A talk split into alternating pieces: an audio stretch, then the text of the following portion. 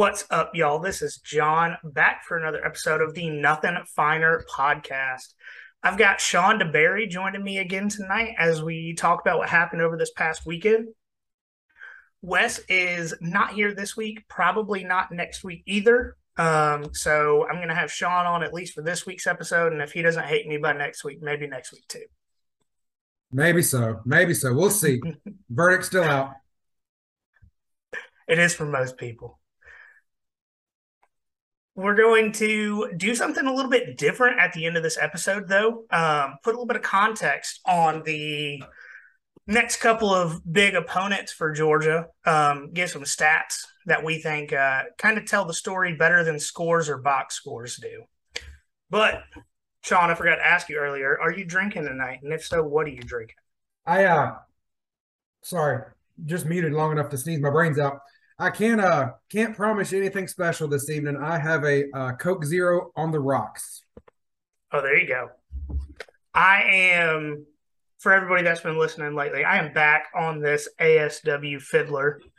Um, gotta gotta rep our partner over here at ASW. They're giving away a bottle of Fiddler hat and a T-shirt through our Instagram. For those of you that do not follow, um, we'll talk about that towards the end and go over all those details in a minute. Let let's start with A and M Bama. That I is frustrating for me to talk about, and that's not even as an A and M fan. If Jimbo had, I don't know, maybe he should have stole some of his son's weed or something. Got a little bit hot before calling that last play because that or maybe he was high calling that last play because I it makes no sense. None. I was going to say that that might have been the problem. Maybe his son was hotboxing the uh, injury tent.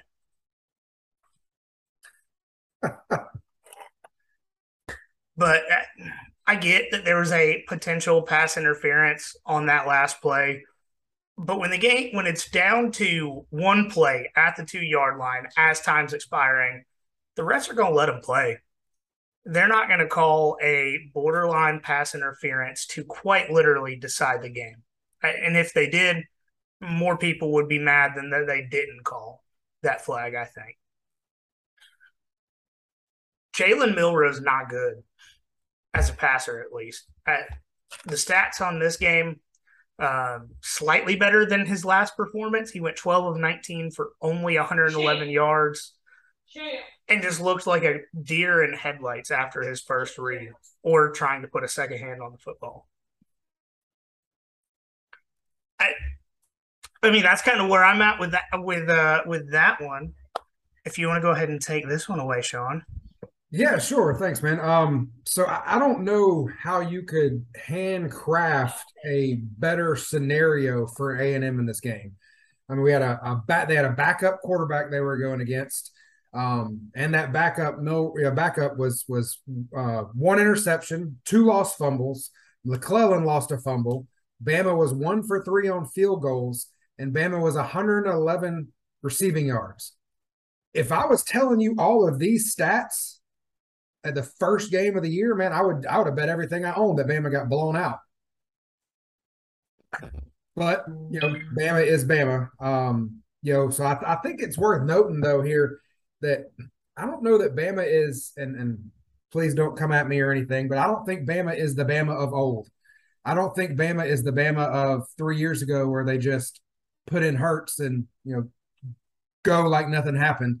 You know, there's a clear drop off looking last year in the national title game. Uh, and and this year with the you know backup quarterback, there's a big drop off in talent between the starter and the second string. It's not just somebody new stepping in that's probably even better than the starter, you know, it's a big drop off. And and I'll give it credit to Bama for you know adjusting their game plan for Milroe, but you know, I, I just don't know what what what what Jimbo was thinking on this. I don't know if you heard on ESPN today, they were talking about how Jimbo was literally running down the sideline before the play, yelling at the quarterback to throw it to that receiver.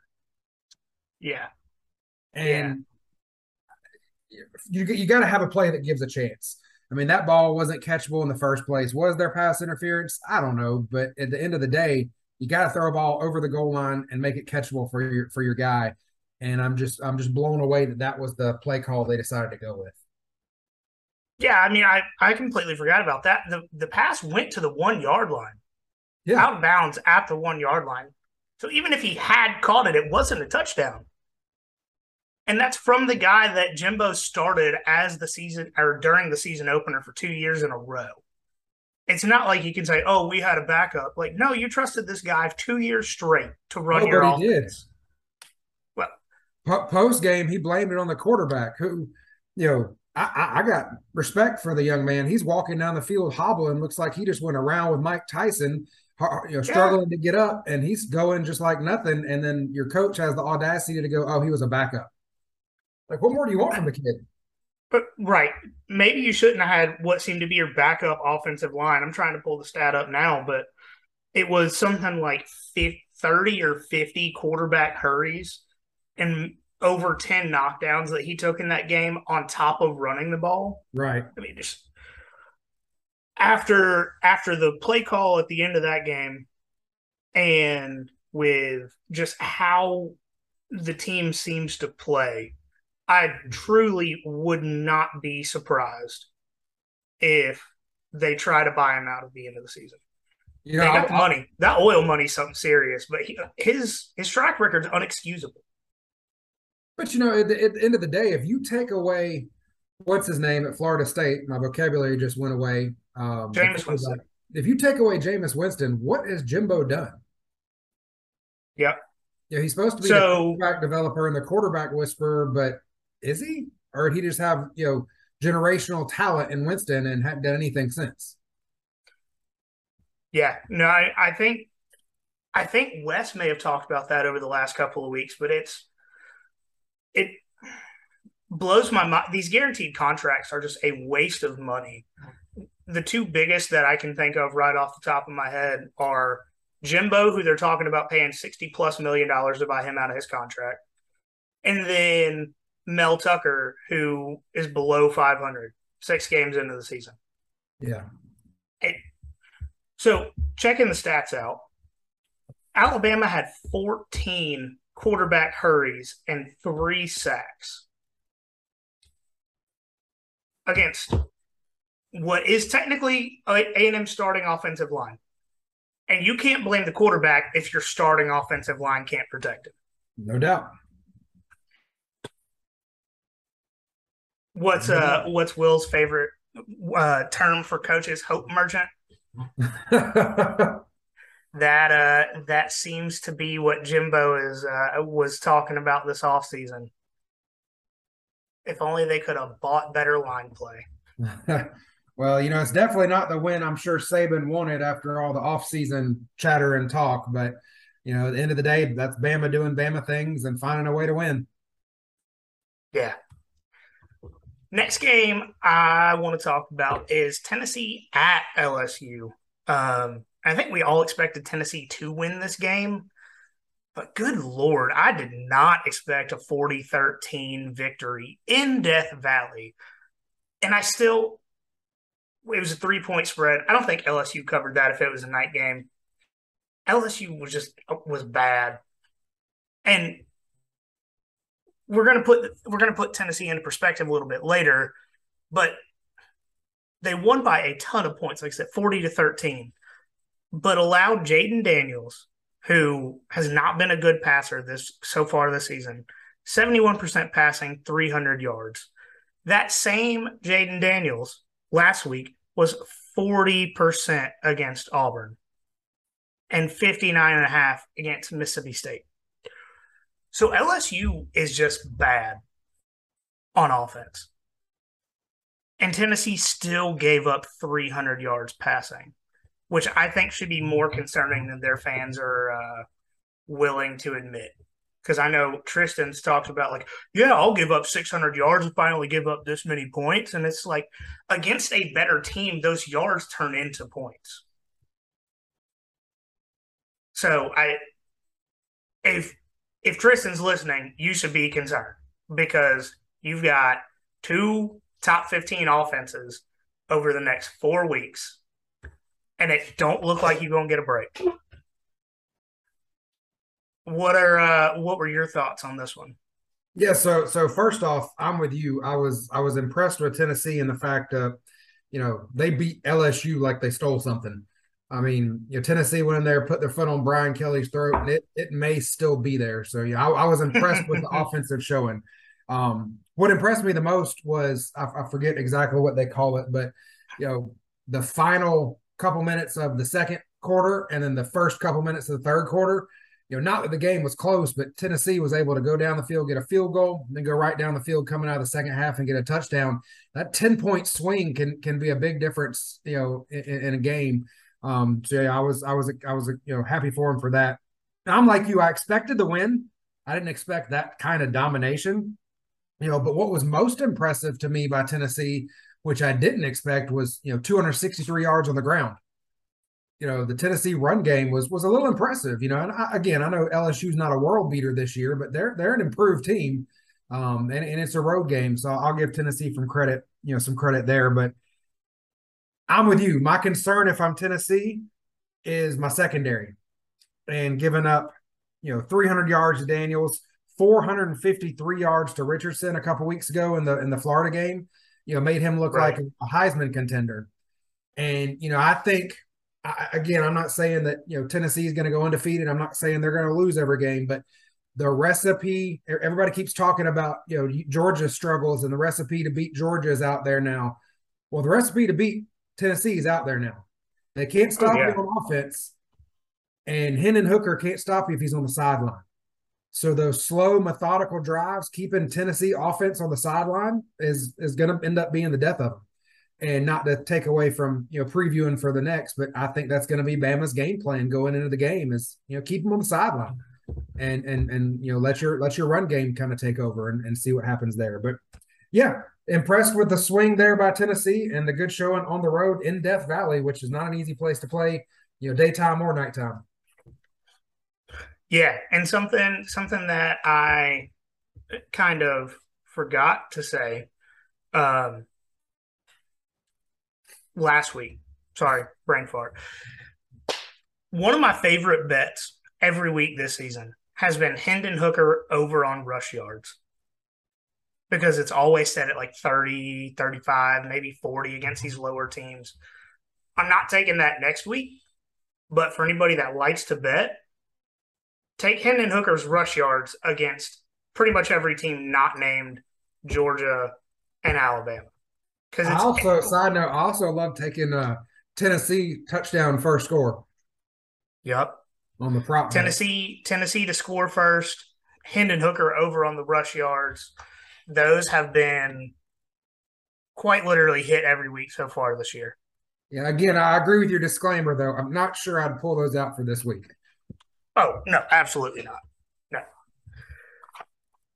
Next game we're going to get into is South Carolina at Kentucky. And uh, Shane Beamer got his throw on the sunglasses season defining win against the at the time 13 ranked 13th ranked Wildcats. Um, Kentucky's offense was worse than one sided without Will Levis. They were like 0.5 sided. They had C Rod and nothing else. It, I cannot pronounce the guy's first name, but their quarterback backup, Sheron, um, mm-hmm. had a QBR of 29.5. Heisman, Heisman, Heisman isn't isn't a QBR of like 32 where you just take the snap and hit incomplete passes with everyone? It's kind of like getting a 400 on your SAT for writing your name. Yeah. Yeah, and um if he was taking the SAT, he got like a 150. um he didn't get any help with the Kentucky offensive line though. I the oh, brain fart again. I am sorry. I am supposed to be reading this right off the screen. The way the Kentucky offensive line looked, though, I don't even think that Will Levis would have made the winning difference in this game. South Carolina defense has held one other team below the 121 rushing yards they gave up to Kentucky. Their opponents this season Georgia State, Arkansas, Georgia, Charlotte, South Carolina State There's only one of those teams they held under 121 rushing yards. Can you guess which one it is? South Carolina State. South Carolina State had 183 rushing yards. It was Charlotte. Wow. Right. South Carolina's defensive line looked like they finally put their talent together because they've got a few four and five stars across that defensive front. They just have not. It was like it was like trying to fit a uh, round peg in a square hole until until this week, and or square peg in a round hole until this week, and they finally put the square peg in the square hole at the right angle because they just tore up what uh, what is now being called the Big Blue Gate instead of the big blue wall because uh, you ain't even got to have a ticket to go on that ride. You just got to kind of walk past them. They had six sacks, and this is the second lowest rushing total they've given up. And after after you give your takes on this one, we'll do a uh, little for better or worse. But uh, what are your takes on this one? So you stole my line in the very beginning. I think which should be the, uh, the annual sunglasses and dancing rivalry. excuse me. And I, I want to go on record. I do like Shane Beamer. I think he's a he's a good coach. I love his energy. I love what he's doing at South Carolina. But is this the Kentucky that was going to rival Georgia in the East? I mean, is, is, this the Kentucky with the the Heisman winning quarterback? Like, I, I just don't. Number one overall it. pick, Will Levis. Yeah, remember? man. Yeah, that's right. Number one overall pick, not Heisman. But as as a Kentucky team that is you know supposed to be second, third in the East, you beat South Carolina with or without your starting quarterback. If yeah. you got to give it to your stud running back and your workhorse and let him, you know, run it, you know, 50 times a game, you do it, but you don't slip up against South Carolina. I don't really have much other to say, you know, here. This is a very disappointing showing. You know, congratulations to Shane Beamer for, I believe, his first road win in the SEC with South Carolina. I think you are correct. Um, you know, so happy for him and his guys. They they earned it. They played well, but you know, just a bad showing by Kentucky. Chris Doering is uh is not real happy about Kentucky after their third loss of the season, is he? Probably not. I'd go with no. but then again, right. is, that, is that guy ever right? Um, I, I would say no because last season he was talking about how good Anthony Richardson was. I just take that for what it is. We just need to be happy he's not picking us. Correct. Um, so now we're we're getting to Sean's first for better or worse question here. You know what? Let's just go with Will Levis. The way this offensive line played on Saturday, is South Carolina better or Kentucky worse? And that's both of that's than we thought. So give me the question again with Will, Will Levis? With Will Levis and the way the offensive line played, is South Carolina better than we thought or is Kentucky worse than we thought? You know, there's that Disney meme, and I forget the movie where there's the two guys looking at each other and they go, both? But both? yeah, I mean, I think South Carolina's got some things coming together, but I just, you know, if I had to pick one, you know, I just don't think Kentucky's as good as we thought coming into the season and as good as some of the you know the Chris Doerings of the world were saying, um, you know, I, th- I, think it's pretty pretty clear you could make a good argument that. Now, again, I'm not saying either of these teams are going to finish you know second in the East or anything, but you know South Carolina's trending in the right direction where Kentucky's just kind of falling off. Yeah, no, I'm I'm blown away with that with the rapid descent of Kentucky so far this season because they went into Florida or they went into the swamp and beat Florida in a tough, grind it out, run the ball with your with your second and third string running back and the quarterback game plan. And their offensive line played very well in that game. And they've just gotten like two steps worse every week since. And it's not like it was just a small step.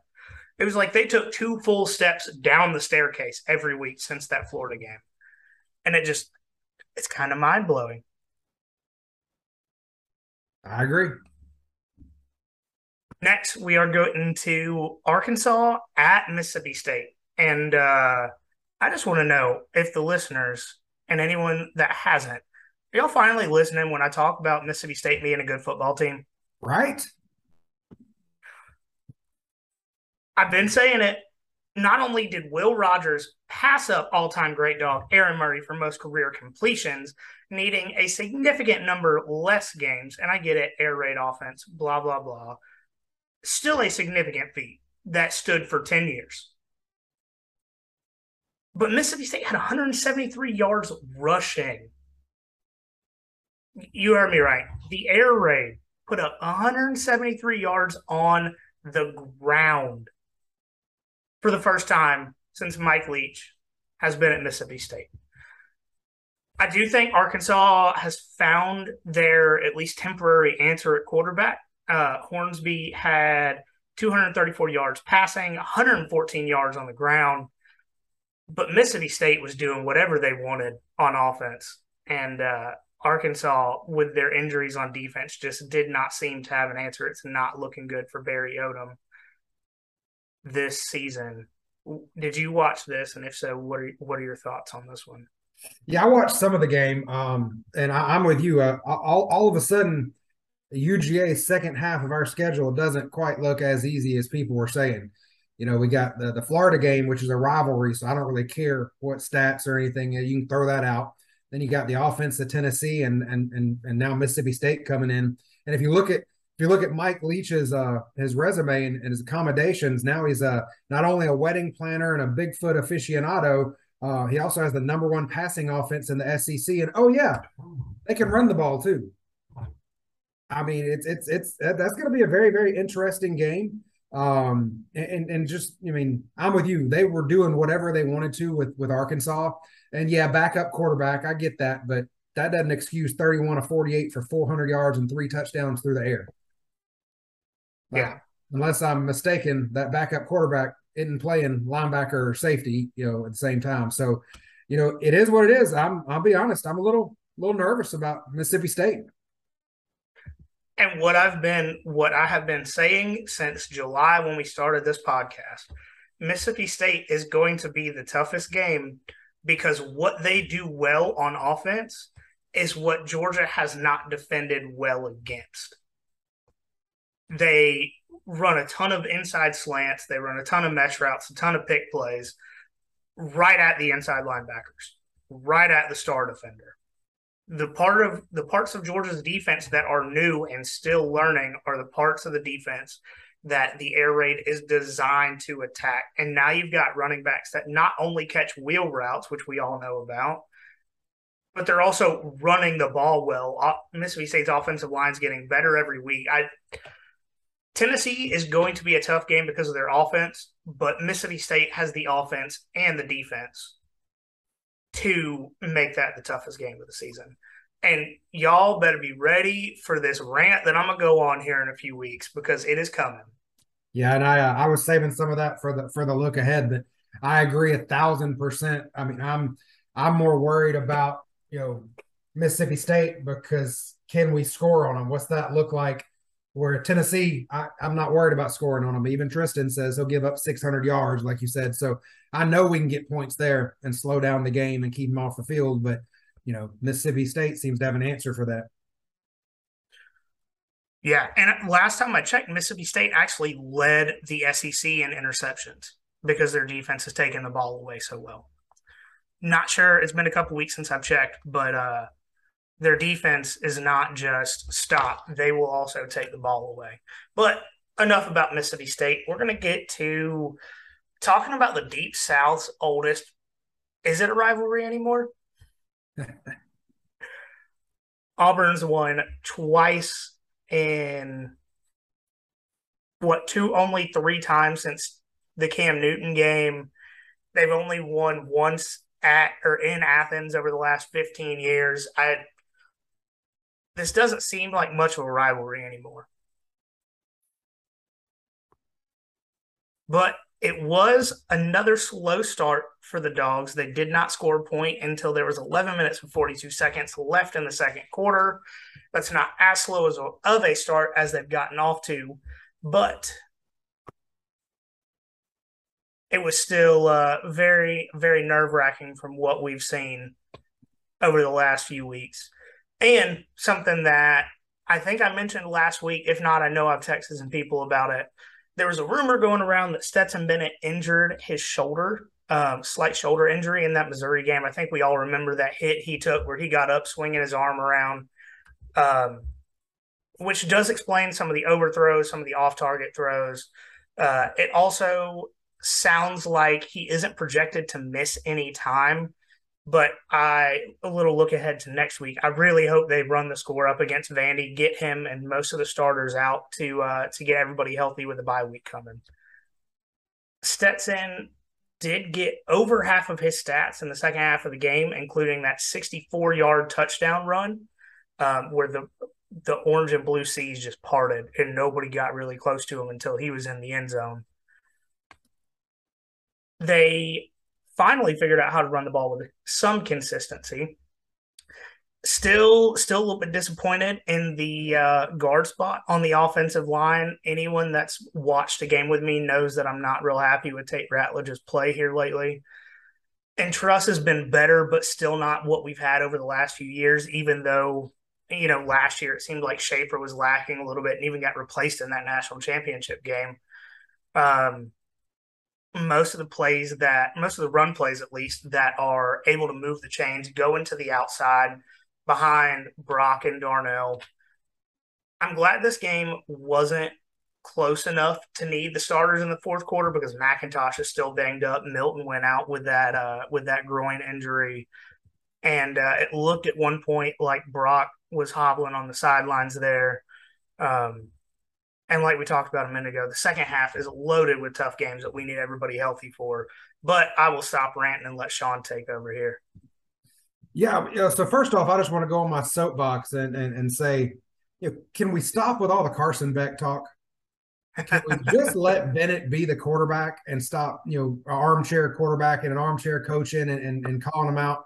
Look, hurt, not hurt. The dude gets it done. He makes the plays. Is he a Heisman contender or first round pick? I don't I don't think so. Probably not. But he's a dog and he, he's given everything for us. So you know, let's let's give him some slack. Um, yeah, you know, you're right, hundred percent. Slow start, fast start definitely helps win games. Um, but you know, I, I think you know, and uh, as the adage goes, it's not how you how you start, it's how you finish. But you know, we all want to start and finish strong. But while our passing game was off in the first half, I think all in all, this was our most improved game of the season since Oregon. You know, the offensive line, defensive line game, was it perfect? No, but it was solid. Our run game was the best it's been all year. Our defense and the secondary played really well. You know, we gave up some points, but I think the offense has got to take a little bit of responsibility for that. You know, you know, in, in the last few weeks with the interceptions and the uh, the field positioning where they've been left with short field to work with, um, and, and different things like that. But I will say this, you know, everybody is talking about UGA's passing game, how it hadn't been, you know, how how it has been the last few weeks, and you know, it's really gone downhill. You know, we've got the second best passing stats in the SEC. Yep. Just behind Mississippi State and ahead of Tennessee. You know, yep. so so while I, I, feel like we've gotten a little a little greedy with how good our, our we were last year at putting up points and outscoring everybody, that you know, we, I, I, Stetson said it best. If you if, if you heard heard his post game interview, guys, we beat an SEC team by thirty points. Yep. Is it perfect? No. Could we have done things better? And he'll be the first one to admit we can. But that's a big win, and there's areas of improvement. Um, but you know, I, overall, I think it's our most improved game of the year. Yeah, no, I I agree. I was I was I, I know I've said this on the show before. People in my section at the stadium hate me because I'll sit there and do like pre-play dissections, and it, it drives me nuts how little they're willing to get Darnell Washington involved in the offense. Every time he touches the ball, it's a first down. And that's he could grab it at the line of scrimmage and fall down and get a first down with how damn tall he is. And they just they just for whatever reason, refuse to give him the ball. And then they're getting if you watch it from the view we sit at in the stadium, which is opposite end zone of the scoreboard, 300 level, so it's like the perfect all 22 view. You can see every player on every play without turning your head, kind of thing. And they very rarely spread the formations out to actually get defenses spread out wide. And this is something that I was talking to Kelsey about because she kept asking during the game why I wasn't or why I wanted them to spread out more. And when you've got your X receiver 10 yards off the line of scrimmage and your slot guy five yards off the line of scrimmage, and then your Z receiver 15 yards off the other direction, you're not using the entire field. When if you line guys up number to number, the corner on the far side of the field, he can't come over and make a play. So you're taking guys out of being able to make plays on defense when you spread the formation out more.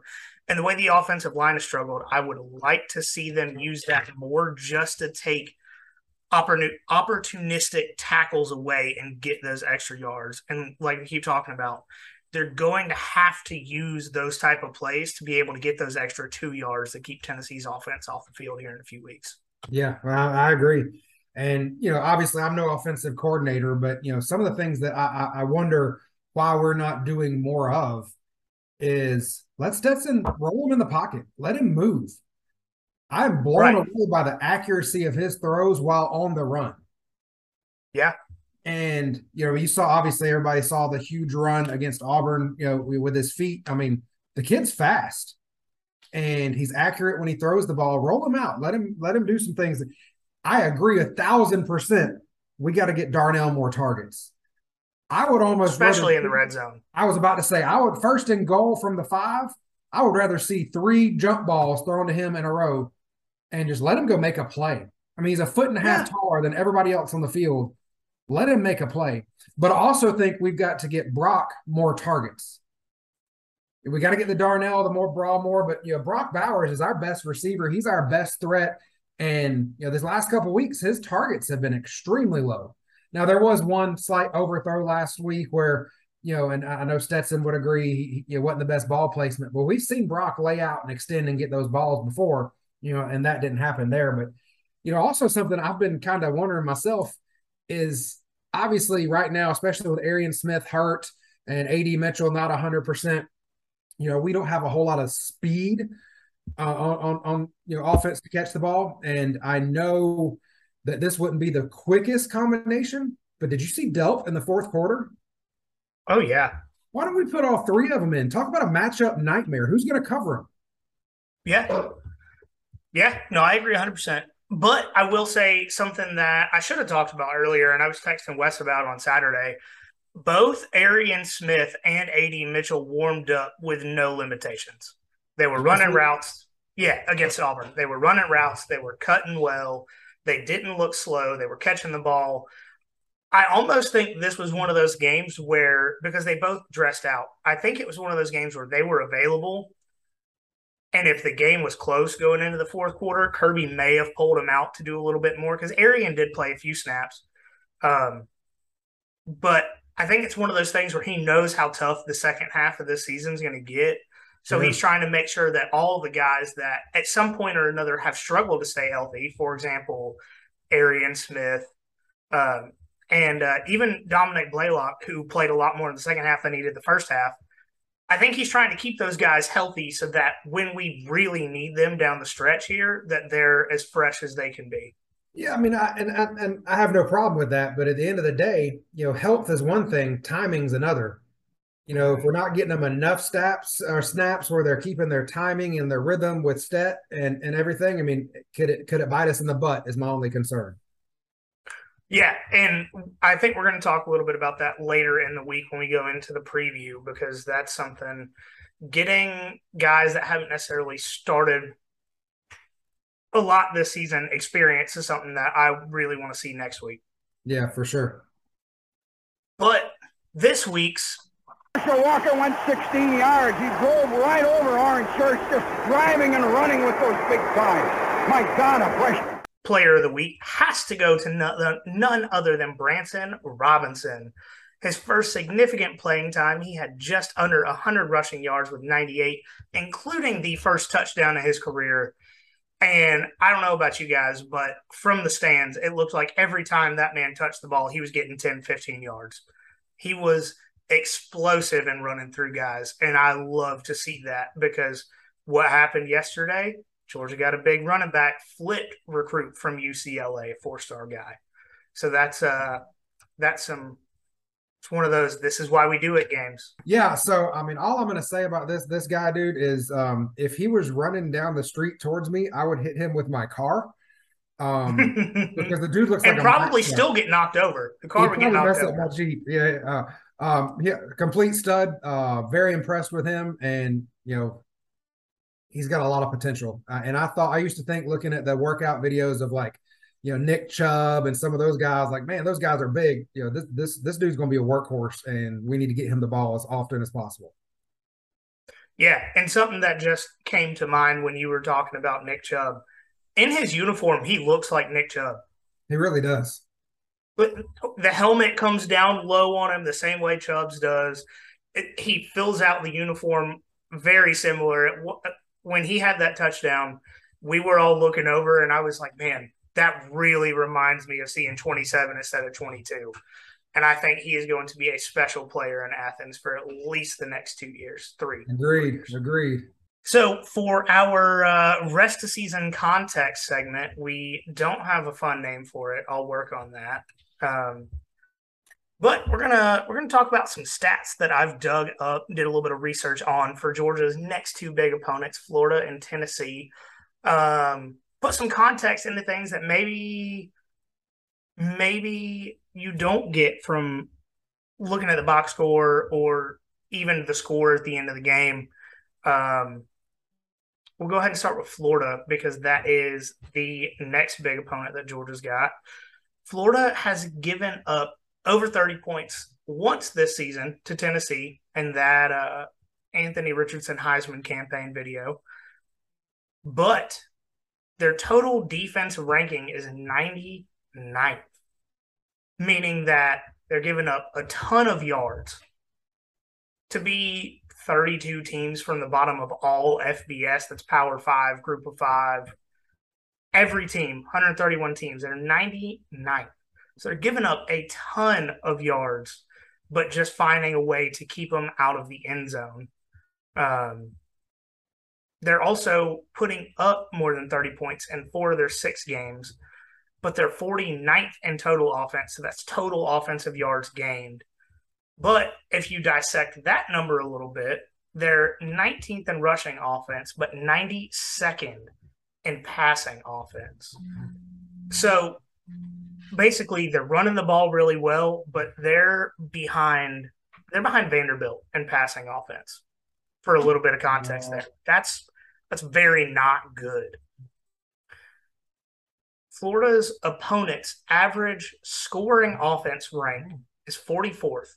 So that's taking the scoring offense of every team that Florida's played and averaging that out. But Eastern Washington is 63rd in the FCS, which is over, it's in the bottom half. So that stat can get taken with a grain of salt either way. Um, but Florida's opponent's average scoring defense rank is 61 and a half. So basically, they're not putting up a ton of points on teams that don't have great defenses. Sean, after looking at these numbers, what what are your thoughts about this Florida team that you haven't really seen on the field? I, I think it's time that we can put the the Anthony Richardson hype behind us. Um, he's a capable quarterback, um, and this is a very average Florida team.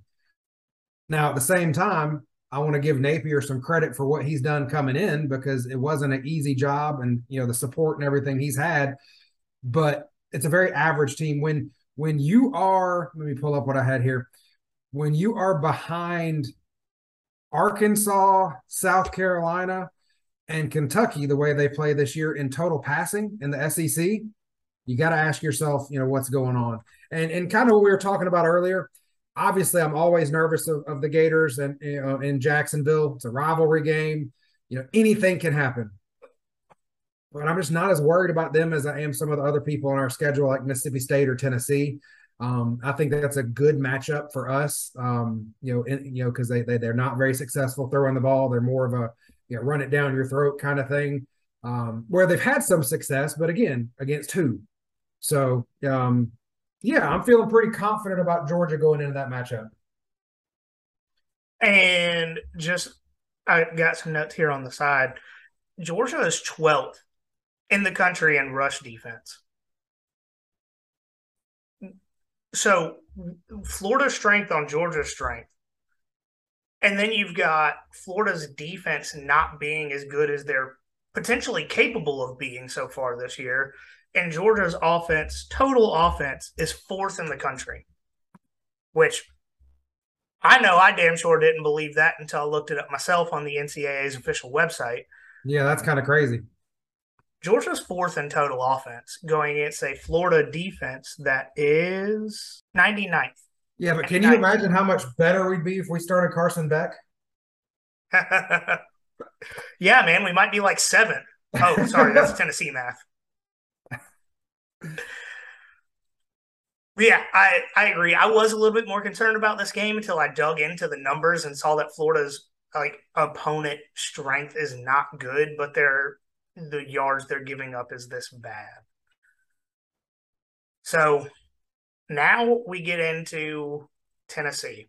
And I spent way more time on this than I should have over the last couple of days because, you know, Tristan, love you truly.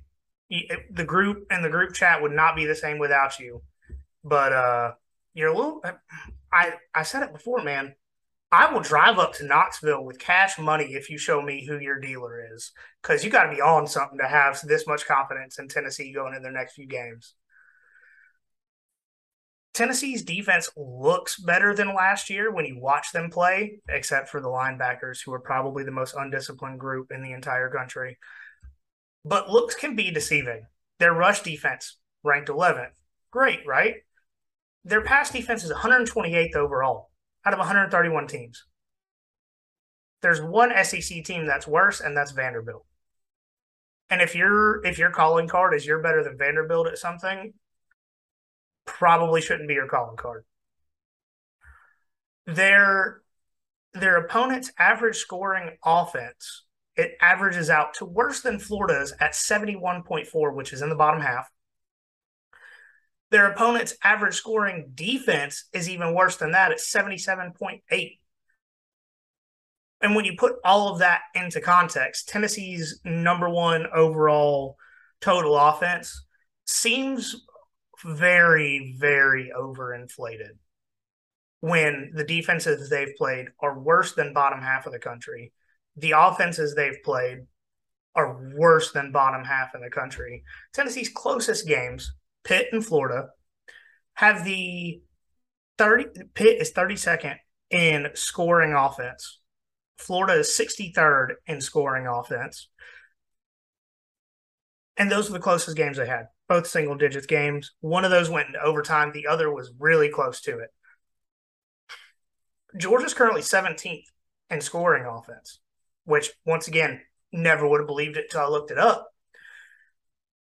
But um, for all the Tennessee fans that have hope, Bama is fifth in scoring offense and sixth in scoring defense. Good luck. With Bryce. Yeah, with Bryce. And that, that that's even taken into um, account last week's game. Yeah. Like I so got I'll, these stats this afternoon. I'll say this. Do I think on paper and everything that Georgia is a better team? 100%. What worries me about Tennessee is the belief. Not just the belief of the fan base, but that you know, Tennessee kind of strikes me as Georgia last year. They were we were so hungry for it, willing to do anything, willing to you know do whatever we can. And what what concerns me, all stats and all numbers aside, is if we get out to, against Tennessee to a slow start, I don't know that we can, you know, if if they get ahead big enough, I don't know that we can come back. Now, do I think we ultimately win the game? I do, but we got to play Georgia football, not this, you know, stuff we've been doing against, you know, uh, you know, the, the the slow starts in the last few weeks against the Kent States of the world. So, it's something to consider. And I'm, I'm, I'm extremely, if you know, going back a couple years with all the hires in the SEC, Heupel, Napier, uh, Harsin, I would have told you Heupel was at the bottom of the list of what he was going to do and that he was in and out in a couple years. You know, I'll give Tristan this one. You know, that Tennessee team is night and day of what they were a couple years ago. Oh, for also, sure. 100%. also, I'm not sure if we have any people here on TikTok, but if you're on TikTok and you don't follow, what's this guy's name? Andy A N D Y V F L 423, you're really missing out on life. And I'm not sure if you can hear this, uh, Emery. You'll have to let me know. Oh, is that the video? Yeah. Yeah, I watched that a few minutes ago. It's a little sneak peek. Yeah, I got Smokey on my chest. After Saturday, them Bama fans will lay to rest. Now, let me release some of this heat. Hey, Bama fans, take a seat. So, I mean, according to whoever this guy is there, it's over. I mean, it, you know, it's not even a game next week. I and we'll get into that later in the week, but uh for sure. But yeah, I, uh, to, to, to recap everything I was I was saying there, you know, numbers aside, we got to get off to a fast start. We got to play our brand of football and limit the mistakes, and and I think we'll be fine against Tennessee as well. The reason that I lost a lot of weight on my shoulders about the Tennessee game is their pass defense being 128th, and Georgia should be healthy for that game. That's fair point. Because if you're telling me that a healthy Brock Bowers, Darnell Washington, AD Mitchell, and Ladd McConkey can't take over 128 ranked pass defense, once again, I, that guy probably shares the same dealer as Tristan for how high they've been on Tennessee. Hey, mad credit to the guy for believing in his team, though. I support that. Yeah, I I love passion, but uh, I also love rationality. So I think, unless Sean's got anything else to say, I think that's going to do it for our recap episode here. It's all I got this evening.